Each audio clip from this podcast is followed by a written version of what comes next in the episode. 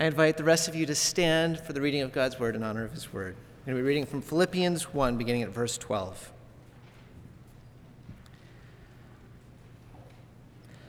I want you to know, brothers, that what has happened to me has really served to advance the gospel, so that it has become known throughout the whole imperial guard and to all the rest that my imprisonment is for Christ. And most of the brothers, having become confident in the Lord by my imprisonment, are much more bold to speak the word without fear. Some indeed preach Christ from envy and rivalry, but others from goodwill. The latter do it out of love, knowing that I'm put here for the defense of the gospel. The former proclaim Christ out of selfish ambition, not sincerely, but thinking to afflict me in my imprisonment. What then? Only that in every way, whether in pretense or in truth, Christ is proclaimed, and in that I rejoice. Yes, and I will rejoice.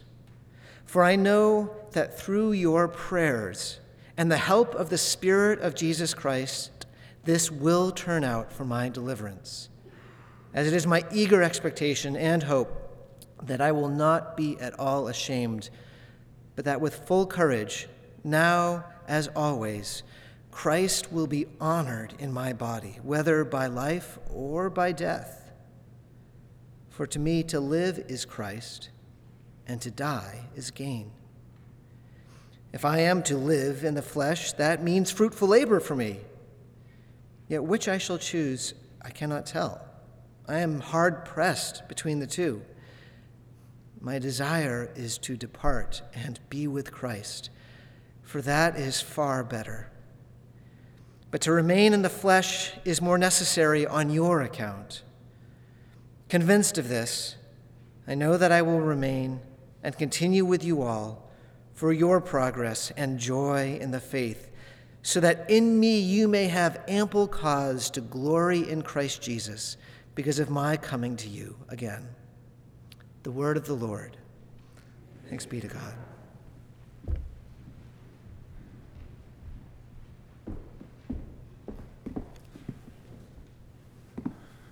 Good morning again. You'll forgive my gravelly nasal voice. Your winter has given me my second cold of the year. So I am uh, recovering, though. Uh, it's a pleasure to be with you. Um, we're preaching through Philippians in RUF large group this quarter, and uh, this text, I had two sermons I wanted to preach really badly, and I had to choose one. And then when I was invited to come to be with you guys, I was so excited because I get to preach the other one. So um, thank you. Let me, let me pray for us, and then we'll, we'll dive into God's word.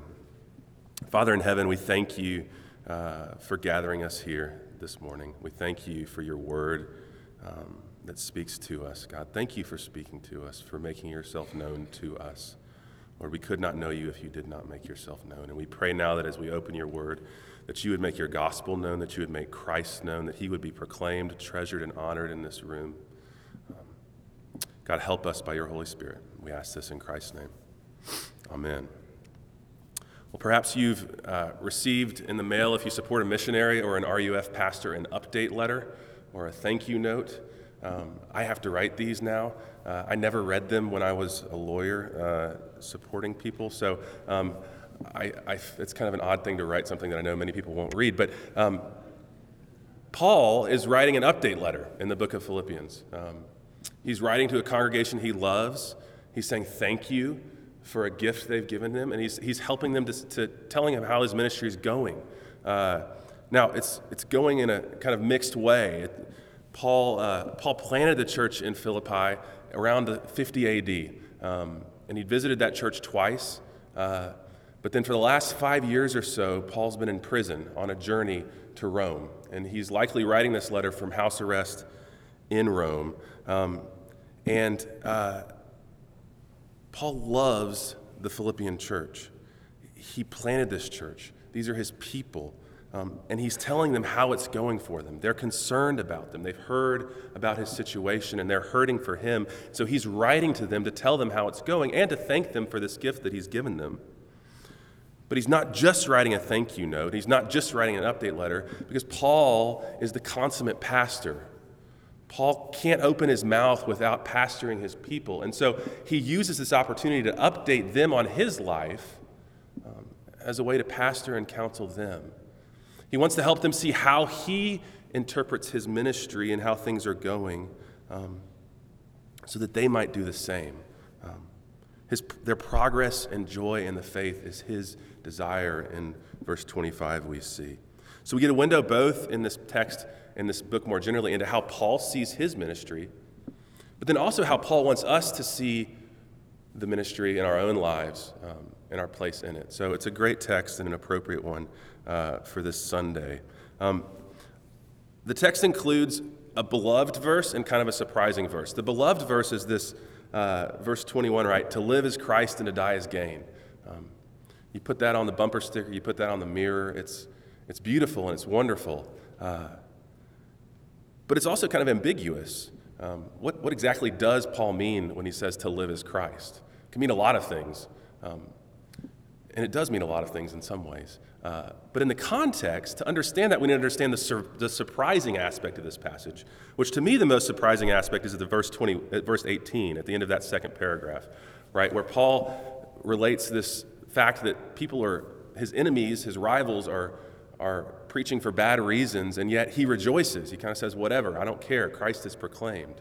Um, what I'm going to hopefully see this morning is that understanding that aspect of Paul's letter here, understanding why he can rejoice even though his enemies are proclaiming Christ for the wrong reasons, is the key to understanding what he means by to live as Christ. Um, and he wants us to have that same heart. He wants us to have that same chorus to say to live as Christ and to die as gain. For Paul, the priority of his life and the criterion for his rejoicing is the proclamation of Christ. That's what I want us to see. And Paul wants us to be the same way. Why can Paul rejoice? Because Christ is proclaimed. Um, so we're going to look at that in three parts this morning. First, the priority of Christ proclaimed. Second, the nature of Christ proclaimed. And then third, some implications for the ministry of Christ proclaimed. So Paul's updating us on his life. Right? He's, he's telling us what's happening, but he's doing it in an interpretive way, right? He's doing it kind of like a teenager, right, who comes to you uh, having done something bad, right? Mom, I, I, yeah, I backed over the mailbox. But it's really actually good news, right? Because it needed a new coat of paint and I'm going to fix it up and it's all going to be great, right? He's, he's telling us what's happening, but even more than that, he's telling us how he feels about what's happened because he wants us to feel the same way. He wants to shape how we interpret Paul's situation. And for the Philippians, they're prone to be very sad, right? Because his situation, he hasn't backed over the mailbox, but it is somewhat dire, right? After 10 years of relatively fruitful ministry, not relatively fruitful, the most fruitful ministry of all time, Paul's now in prison. People warned him not to go to Jerusalem, and he still went. And he was thrown in jail. There were plots against his life. Eventually, he appealed his way to Caesar, is sent to Rome, is shipwrecked, almost dies, and is now in Rome. And for the last five years, he's been off the field, right? He's written letters, but he's not been fruitful. It looks like he might die in prison. This is not the story of profound success, or at least that which we would think. And yet, the heart of Paul's response to this is in verse 18 I rejoice. He says it twice. I rejoice at this situation. I rejoice at the last five years. I rejoice at my place in Rome. And it's in explaining this curious statement right? That we get to this famous statement to live as Christ and to die as gain. And so, as we unpack what that means, we want to look at the context of the passage, right? He says, I rejoice, and then he gives us some reasons. The first reason is maybe what we expect him to say. He says in verse 19, I, I trust this is going to turn out for my deliverance. That's why, or that's, that's why you're rejoicing, Paul? You, you think it's going to come out well? And and he does trust it's going to turn out for his deliverance. But then in verse 20, there's a twist, right? Because what, what he means by that is not exactly what we think it might mean. Because he says that his eager expectation and hope is this that he won't be ashamed, but that with full courage, now as always, Christ will be honored in my body, whether by life or by death. So, why is Paul rejoicing? Because Christ will be honored, right? He will be delivered, whether that's out of prison or to the Lord, but Christ will be honored and Paul will rejoice. That's why he says to live as Christ.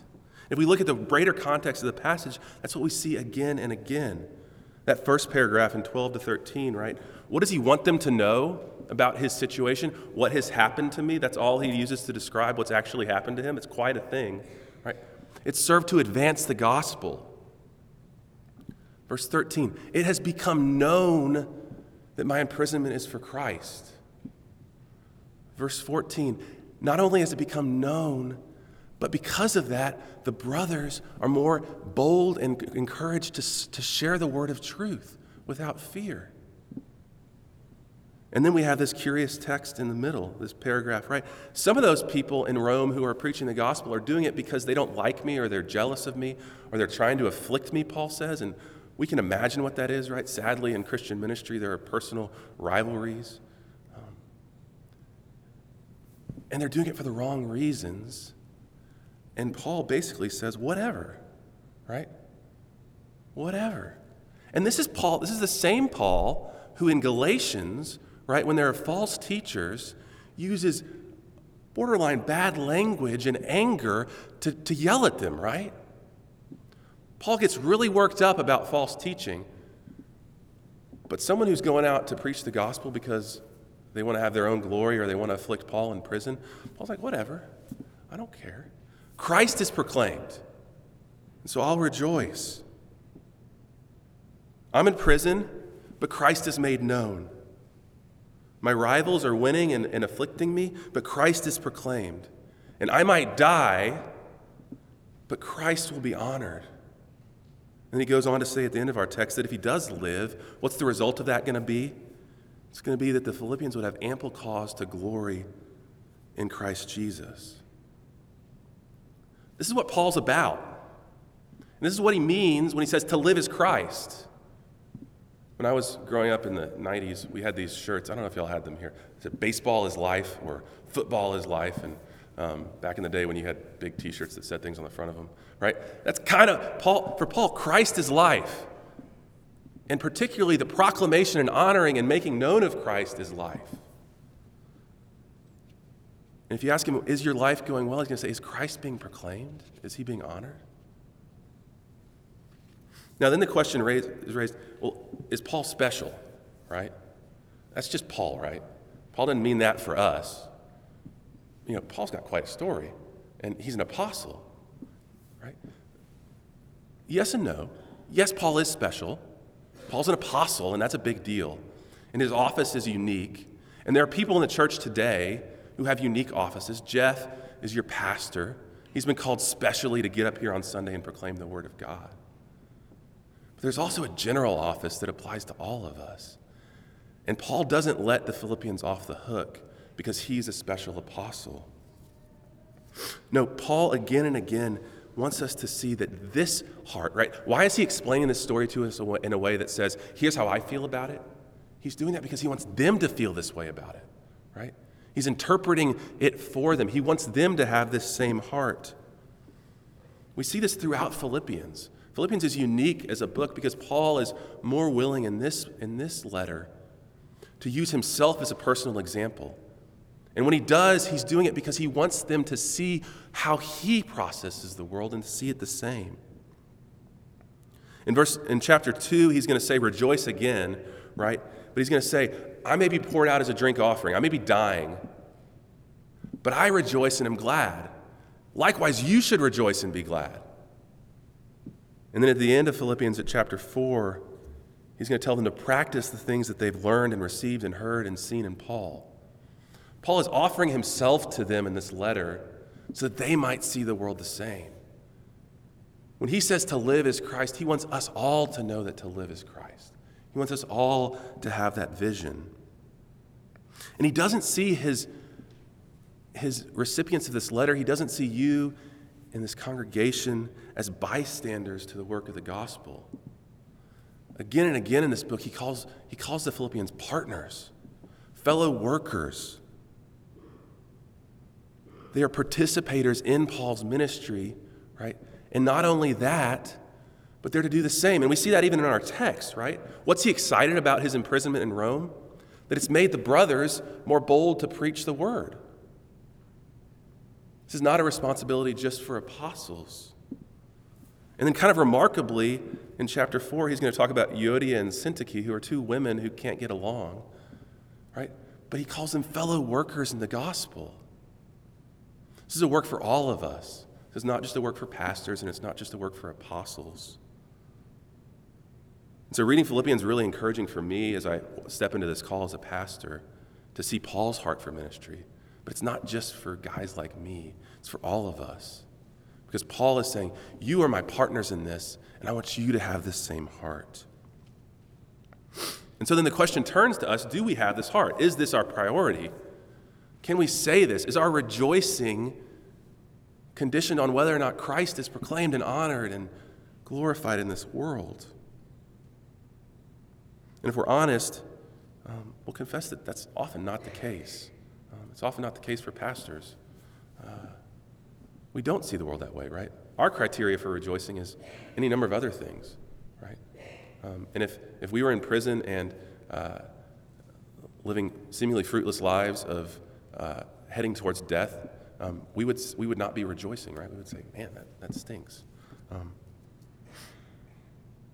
and so we need something to see about the gospel. How does Paul get here? And, and what we want to see next is that the reason um, that Paul can rejoice the reason that Paul can make this priority in his life is the same reason that the gospel, at the heart of the gospel, is proclamation.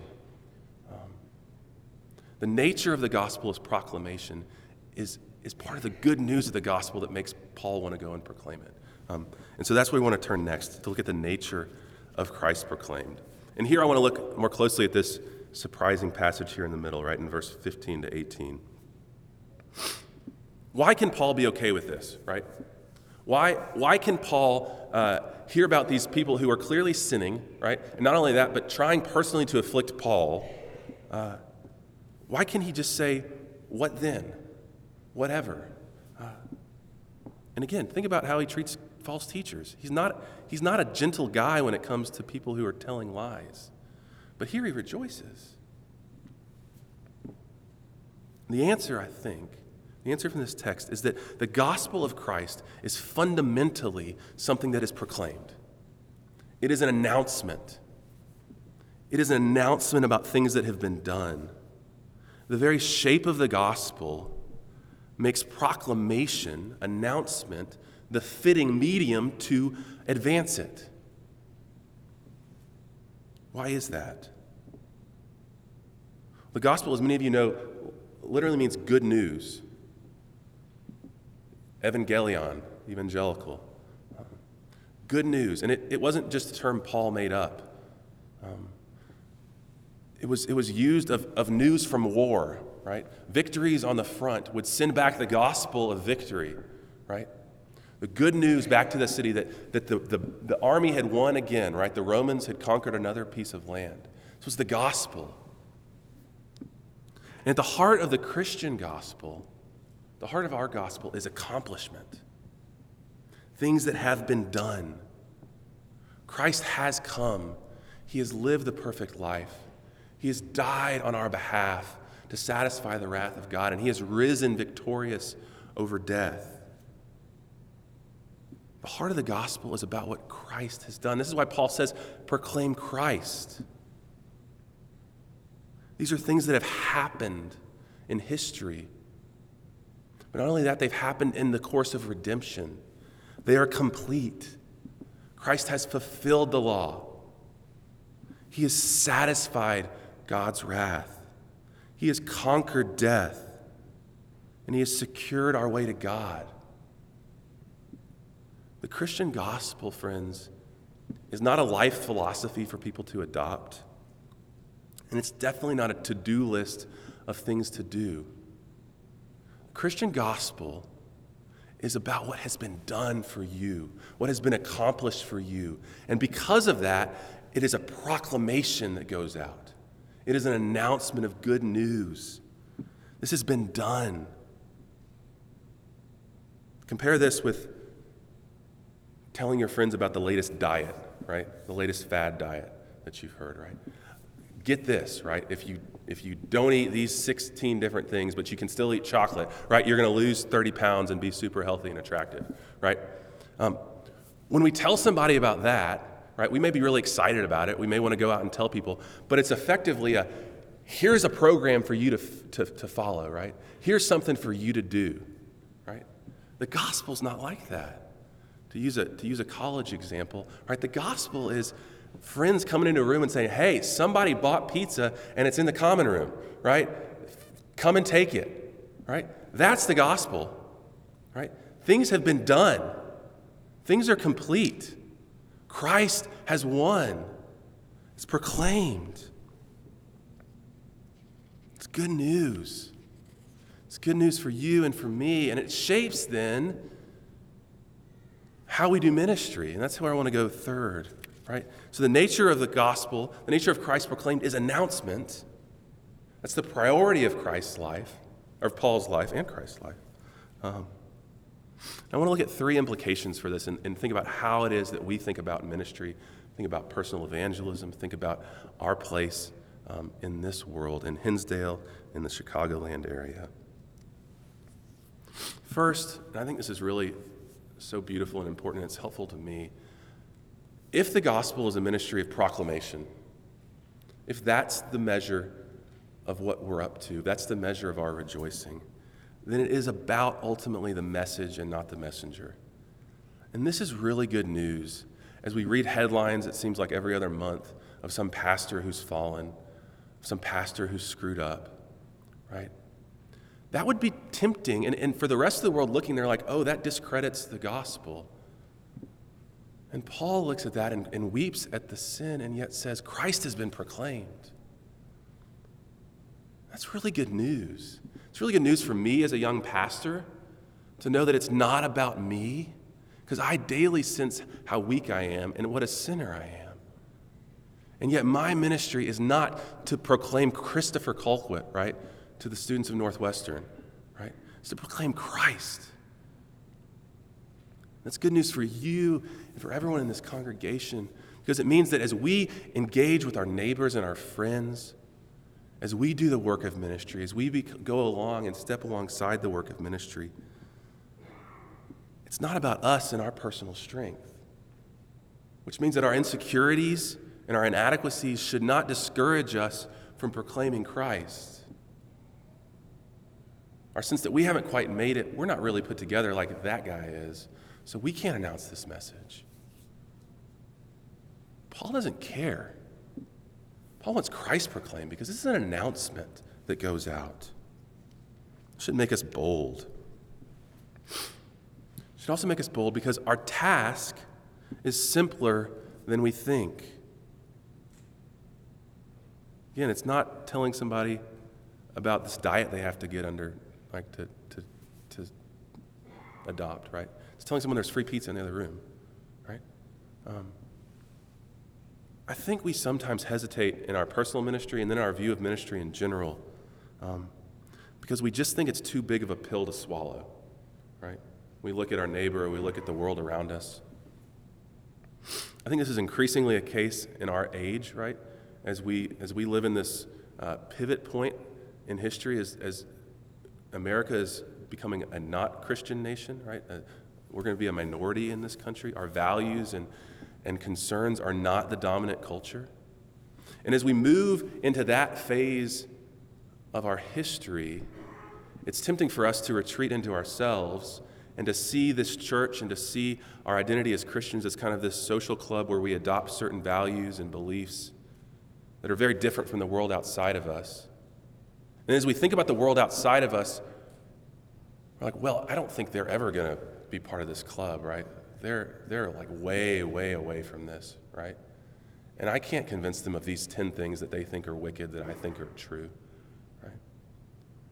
And so, we're, and so we step back. Um, but, friends, we need to understand that our job, our role in this gospel ministry is not to change hearts, it's to tell good news, it's to proclaim truth, it's to tell about something that has happened God changes hearts and minds in ways that are remarkable and beautiful and beyond belief. What we are doing in the ministry, what Jeff does every Sunday up here, is he announces things that have happened. Good news about what Christ has done. You can tell this to your neighbors and to your friends. You can tell this to a world that increasingly thinks Christians are pretty awful people, right? Because we're not asking them to come join our social club. We're telling them about something that has been done in history, has been accomplished for them. Our job is announcement. Third, the ministry we're engaged in is essentially this ministry of proclamation.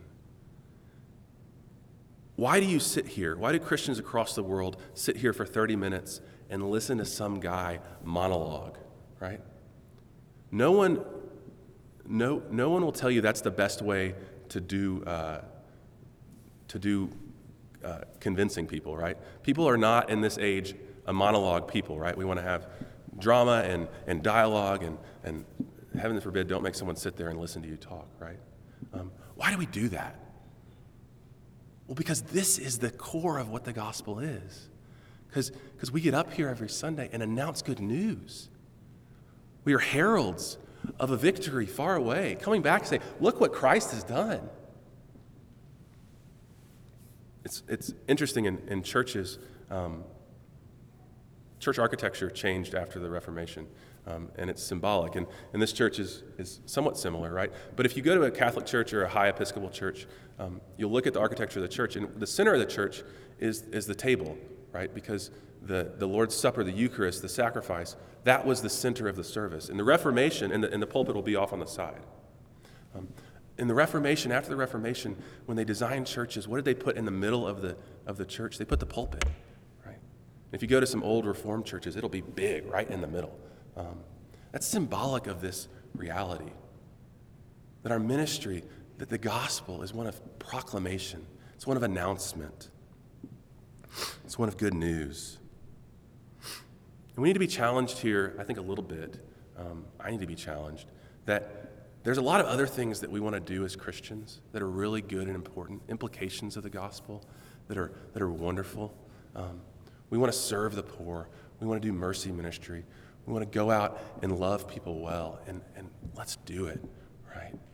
But there's a temptation, at least I see in my heart, to, uh, to shift towards doing that sometimes and away from the telling piece of it, um, because that's going to win me applause and acceptance uh, from this broader culture, right? The Christian ethic of love is beautiful, it's what everyone aspires to.